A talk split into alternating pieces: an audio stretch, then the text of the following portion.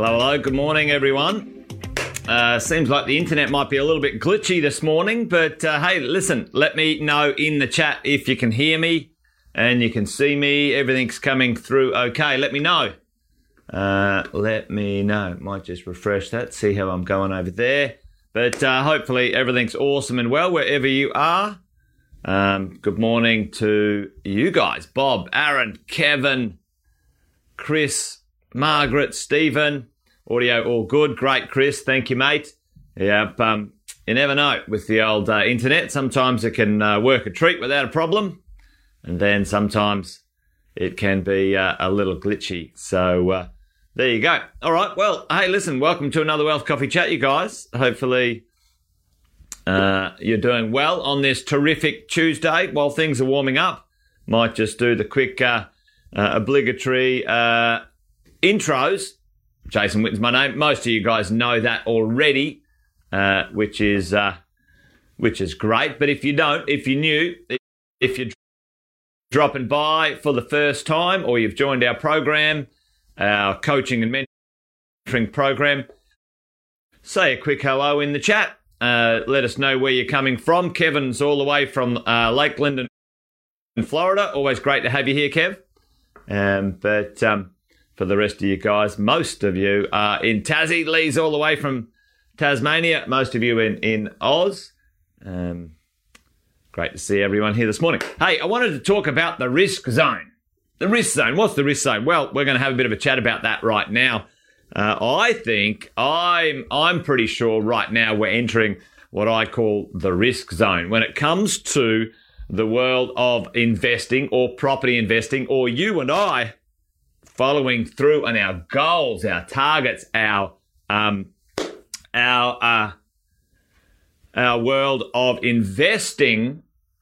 Uh, the uh, the idea right now is being tested for many investors out there in the marketplace. Because you know what? Um, let's just call this. Um, uh, I learnt this from a, a, really awesome guy called Kerwin Rae. It's called the emotional pendulum, right? Um, and um, would you say, tell me in the chat right now, let's say when, um, let's say for 20, let's say for the start of 2020, let's say 2020, all right, I'm going to, don't want to give the answer away. In 2020, when COVID landed, when COVID landed for all of us around the world, but uh, anyway, in Australia and us as property investors, 2020. What do you think? Tell me right now. Uh, 2020, when COVID landed, on the world of being um, concerned, worried, uh, upset, whatever that might be. There we go. Um, where do you think the emotional pendulum, where do you think the emotional capacity was for most Australians? Were they positive about it? Were they negative about it? Tell me in the chat right now. Um, you can put N for negative, you can put P for positive, whatever you want to say. Um, what was the general gist of most people, which is fair enough? We'd never seen something like this before happen. Certainly, we didn't know what was going to go on when it came to the world of property, uh, when it came to the world of mortgages, etc., etc. Yeah. So the world got a little bit, you know, uh, concerned, and 2020 you know, by and large, or potentially it started out in the world of negative or concern or fear or challenge or issues or worries, um, which is fine. What did we do? What did we? It was so uncertain. You're dead right, Melinda. No one knew if they would have jobs. Everyone had to stay home. Uh, you know, we were pausing mortgages. You, you name it. You name it. It was crazy times, right? Crazy times. So, fast forward two years Right now, let's go to 20, uh, end of 2021. Let's say the finish up of 2021, the beginning of 2022. Shares crashed. Yep, totally. Let's go forward two years. So let's say to January 2022. Okay, January 2022. What was the feel for us as property investors? What had just occurred over those two years for us as property investors. Where were we on the, on the emotional pendulum?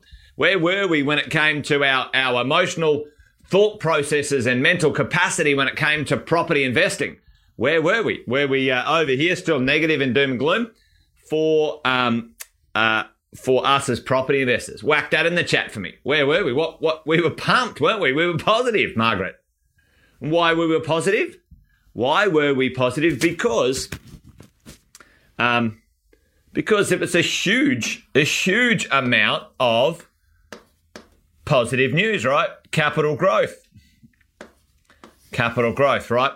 Um, most people, no matter where you owned a piece of real estate in Australia, had received some sort of capital growth, especially on the east coast of Australia. You know, there were still some things, um, you know, there were still some things in the world of rents, potentially down in Melbourne and other places where the lockdowns were quite long and severe. You know, those places had still had some challenges with the rents, but you know, by and large, most of us had gone from, oh, the world's going to end, or I'm really uncertain, um, from uh, from over here um, to over here, right? And uh, and uh, most of us had had equity We'd had a good time of it, you know, happy days. So let's fast forward to right now in uh, 2022, partway through um, this year, this year of 2022. So we were down here in 2020.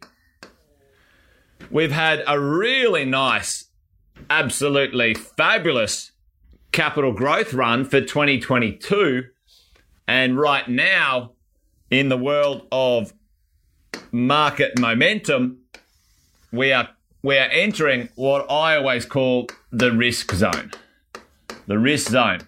So, what's the general feel right now? And maybe uh, you're uh, maybe you are feeling this, maybe you're not. What's the general feel right now? This was kind of over here. There was uncertainty but as we went up, we were, you know, like, you know, excited, you know, happy, you know, uh, positive, you know, all sorts of good things as we went up when the marketplace is going up. And it's easy. It's easy to be a property investor when things do this, right? It's easy. And to be honest, uh, for me, this is probably the poorest teacher when it comes to property investing. When things go up and nothing goes wrong, it's the poorest teacher.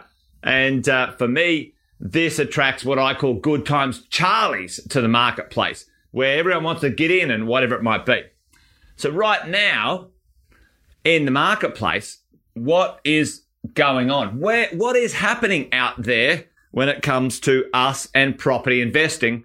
Let's talk about what we're seeing in the risk zone. Yeah, the media bull BS bullshit is making people have fear. Absolutely. There's fear. And let's let's talk about what those fears are when it comes to uh, us as property investors or the general uh, uncommitted, uneducated, unsophisticated investors. What's the what's the fears going on right now? Put that in the chat. Yep, aware but not alarmed. I love that, Stephen. That is absolutely what we need to do. Put in the chat what are the fears? What are the general fears out there at the moment that you're hearing that people are concerned about? All right. What are those fears? Okay. Let's talk about what they are because we're entering what, uh, like I said, we're entering this thing called the, um, the risk zone where we let the fears, yep, Yep, absolutely. So we've got inflation, inflation, right? Inflation, interest rates, uh, and land tax. Okay. So uh, value decline. Yep, and uh, value decline. Awesome. Okay, cool.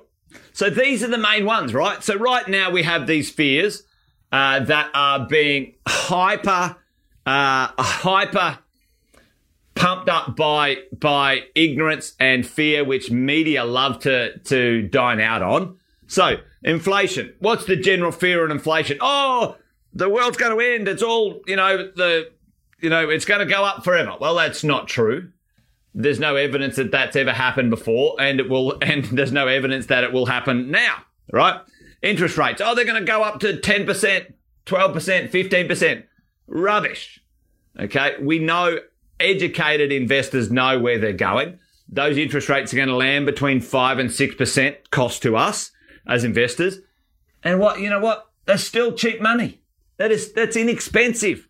Um, you know, land tax. You know, oh, I'm going to sell all my properties in Queensland because of this land tax. Yes, it's absolutely, um, you know, frustrating that the Queensland government, you know, are pulling these these cheeky, uh, grotty dollar grab. Uh, the, the New South Wales government has come out and said they're not going to share any data with um, with Queensland. So we'll see what happens there. It'll be very interesting to see the other states get on the same bandwagon with New South Wales and not share the data. Um, you know, um, and value decline. Okay, so let's talk about these things because here's what um, are these things. Now, now listen to me. When we are property investors, you you've owned uh, some properties, right? And unless you have purchased at the peak of the market as an owner occupier, as an owner occupier, um, then this risk zone in reality becomes mostly in our minds. And let's just talk about this in a minute, like so, so as we go along. So let's talk about, you know, inflation. Let's talk about interest rates. Let's talk about land tax. Let's talk about value decline. Will these things, my question to you, sitting there right now, how long, let's just, how long do you th- think these things, in a negative sense, will last? Is there some facts in here? Yes. In- inflation has gone up. Interest rates have gone up. There's some land tax grotty grabs. Yes. And, uh, in a couple of the price point areas, predominantly Melbourne and Sydney with high house prices, uh, predominantly in those higher price point uh, properties, there has been some retraction in the prices of the properties. How long? Tell me in the in the chat. How long do you think these these challenges may uh, may last when it comes to a property market. Tell me, how long do you think inflation is going to be um, a problem? How long do you think interest rates are going to continue to go? Let's do them separately. Let's do them separately, right? Inflation, right? Tell me in years, how many how many years? Maybe one year, maybe two years, right? And and I'm I'm just going to fill in the gap because this could be a bit long. Interest rates, I think less than one year. Um, they're going to go up. They're going to stop going up by uh, end of end of the year. Anyway, land tax. Maybe that will even fizzle out. Maybe that won't even happen, folks. Uh, and value decline adjustments, maybe one year. So, um, has anyone got any different uh, um, thoughts or opinions uh, online? Tell me in the chat. So, if we have a look at these fears, challenges, or issues, right, uh, and maybe maximum maximum, we might need to manage them over the next two years, maximum, right? Where things are uncertain, the, the level of uncertainty, one to two years. Put it in the chat if you think it's it's any different, right? But here's the question. It this this uncertainty, let's say for 12 to 24 months, um, yeah, shouldn't be any more than a year or two. And Chris, team, folks, is this an abnormal problem or a normal problem? It's completely normal. Now, COVID wasn't a normal problem, but we've had problems like this before. You know, the GFC, the this, the that, the other. There is nothing abnormal about what is happening right now. We've had a property run because of certain factors. Uh, we have reached a peak interest rates have gone up a little bit, made money a bit more expensive. And so the purchase price of someone who could afford a million dollars six months ago now is 900,000. A million dollar purchase, $900,000 purchase. It, has it devalued the market? No. Has it taken the momentum out of the market? Has it is people not buying property? No. What is going on is these factors are adjusting very normally the marketplace. Cool. All right. So tell me, it might be a year or two, but tell me in the chat right now, as a property investor, how long in years do you plan to own your real estate? How long do you plan in years to own the real estate that you buy? Put that in the chat for me. Put it in the chat. Let's put this in perspective. Is it one or two years? I love it. Buy well, never sell. 200 years, Bob. Awesome. So, you know, and this is the thing the unsophisticated investors are now making decisions based on these temporary things, maybe one to two years of management of challenges and issues or whatever it might be. They're making decisions based on, like, oh, I'm only going to own this property for one year ever. But, you know, most people have had two years worth of, you know, fantastic value growth. Right now, a bit of an adjustment for me, for you, we know in this next little bit, we're going to see rents skyrocket. We're going to see uh, the population when it comes to immigration skyrocket. You know, supply, you know, is absolutely through the floor. So there are some extremely good, very positive things on the other side here. But the risk zone is unsophisticated thoughts, temporary fears based on temporary normal things without looking uh, long enough into the future. So, right now, for all of us, if you're having these uncertainties, make sure you check in with the reality of is this a problem that's going to be, you know, a long time forever thing? You know, interest rates, yeah.